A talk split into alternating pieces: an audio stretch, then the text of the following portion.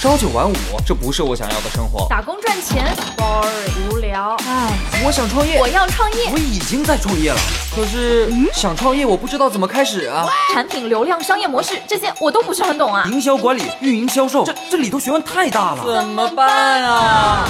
想创业不懂项目挑选，想经商不知商业技巧。乐客独角兽创业导师崔磊，商业小纸条苏南为您一一解答，一一解答。欢迎进入今天的创业找崔磊。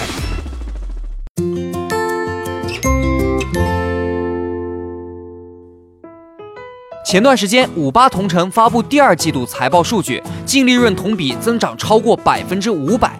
五八同城究竟是如何发展起来的？它又是如何拓展三线城市以下市场的？有请崔磊，有请崔磊。你一定听过杨幂的那句广告语啊，“五八同城，一个神奇的网站”。在铺天盖地的广告轰炸下，老百姓几乎都知道了有这么一个网站，可以在上面找工作、买卖二手物品、租房子、找搬家公司等等，围绕我们生活的服务，这上面几乎都能找到。为什么五八同城能够发展起来呢？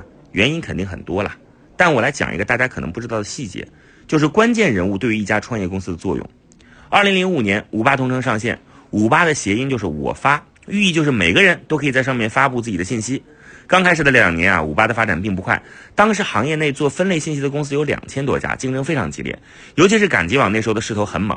然后呢，五八的创始人姚劲波就反思，五八也不缺钱啊，发展太慢，还是没有找到最好的人才。他就想，最好的人才在哪儿呢？哎，我无论花多大代价都要把他给挖过来。这时候他脑子里涌现出来一个人，谁呢？赶集网的陈小华。那时候陈小华虽然默默无闻啊，但是在后来的分类信息网站的大战当中起到了关键作用。陈小华有什么本事呢？他是搜索引擎优化的骨灰级专家。要知道，当时的百度还是用户流量的最大来源。那会儿上网用的电脑，干啥事儿都是要打开百度去搜索的。所以做分类信息网站，如何获取用户流量，就是这场商业竞争的关键要素。那姚劲波怎么去挖陈小华呢？据说有一天下班啊，陈小华突然接一个电话，竟然是竞争对手的老板姚劲波打来的，非要约他见面吃烤肉。这个一见面呢，姚劲波很明显是有备而来了，整了几瓶啤酒。边吃烤肉边问陈小华：“哎，你觉得分类信息网站这个事儿到底怎么办？”陈小华心里就犯嘀咕了：“你是我的竞争对手啊，怎么能问我这种问题呢？”他就劝姚劲波：“啊，你把自己那部分业务做好就行了，别想着租房招聘这块儿，你们已经干不过赶集了。”这次聊完没多长时间，这个陈小华又在地铁上接到了姚劲波的电话。这个姚劲波说：“啊，哎，我过生日，以私人的名义请你来唱个歌。你看你是湖南人，我也是湖南人，好歹生日得来吧，是吧？唱个歌没关系吧？”陈小华实在拗不过，只好去了。结果发现呢，五八所有的高级经理都在包间里。陈小华就知道老姚套路了自己。等到唱完歌，他干脆直接把姚劲波的电话给拉黑屏蔽了。一个月之后，陈小华在公司上班，办公室的分机突然响了。一接电话，里边有人说：“哎，小华，我是姚劲波啊，我在你们楼下。你要是不下来，我就去你们公司把你找下来。”陈华一听，这还得了？总不能让竞争对手的老板跑到公司来找他吧？没办法。等他一下去，姚劲波直接把他拽进车里，说带他去个咖啡馆，又是一阵拉拢。你看，为了说服陈小华，姚劲波可是费了九牛二虎之力，动用了一切关系，甚至还找到了陈小华以前的老板当说客，总算把陈小华给挖走了。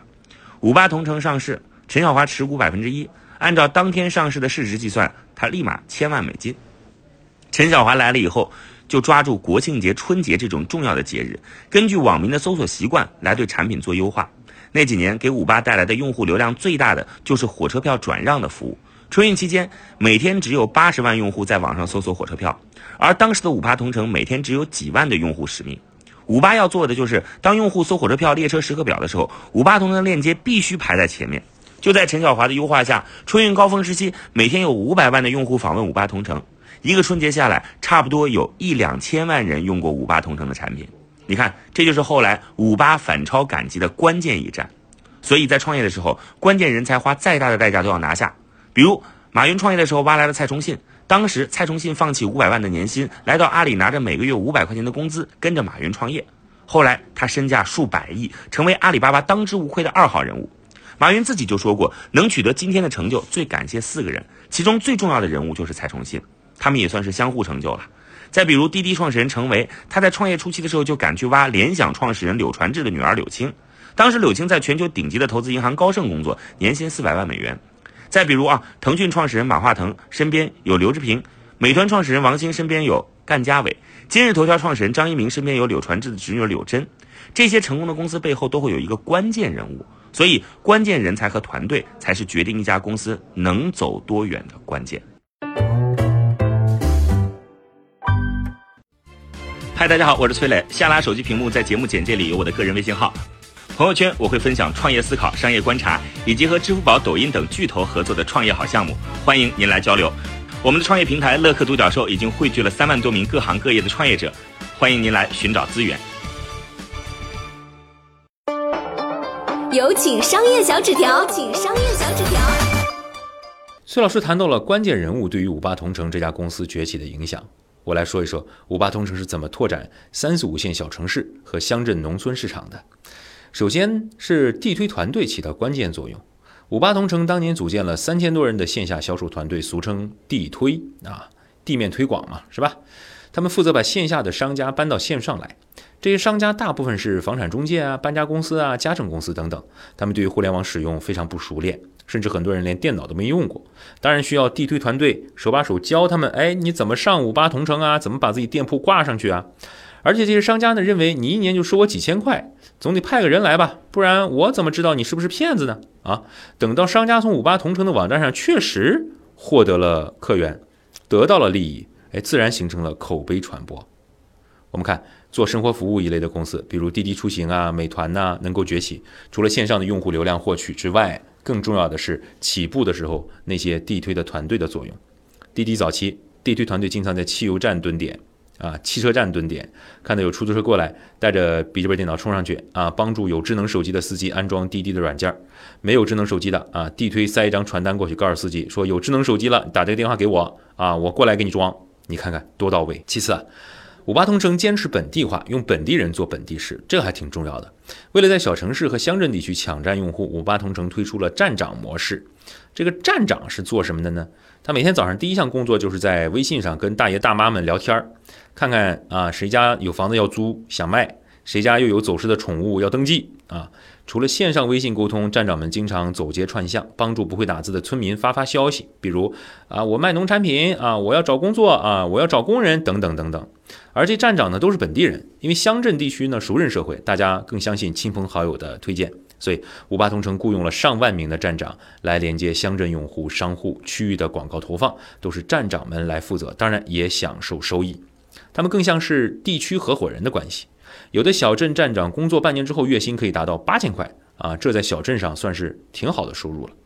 现在的互联网公司呢，都在抢占三线以下城镇的用户群体。比如，如果你去农村，可以发现不少互联网公司开始在农村的墙上墙绘广告：农村淘宝啥都有，购物就在家门口，养猪种树铺马路，发财致富靠百度啊！上花椒一起撩，农闲季节不无聊。你看看，你看看。啊，在一线、二线城市里被理解为高大上的互联网公司的 APP 们，啊，在乡镇市场就是涂在墙上的一抹标语，充满了农村土味儿。最近两年崛起的互联网公司，比如拼多多、趣头条、快手，都有个共同特点，叫农村包围城市。从创业之初就扎根在三线以下的小城镇，吸引小镇青年，甚至是中老年人的关注，满足他们呃最开始用户数量的积累，然后快速崛起。对于想做下沉市场生意的创业者，建议你应该像五八同城一样，试试看，了解一下本地化的打法，深入到当地人的生活状态当中去，进而挖掘出他们的思维方式、认知习惯，这样在打法上你才更能取得成功。我曾经呢跟很多创业者沟通过，发现创业者最大的痛点就是缺少资源、缺少链接。于是呢，我们创立了创业者社群乐客独角兽，现在啊已经有三万多人了。有人在这找到了创业机会，找到了客户、渠道商、投资人。下拉手机屏幕，在节目简介里边有我的个人微信号，我在社群等你。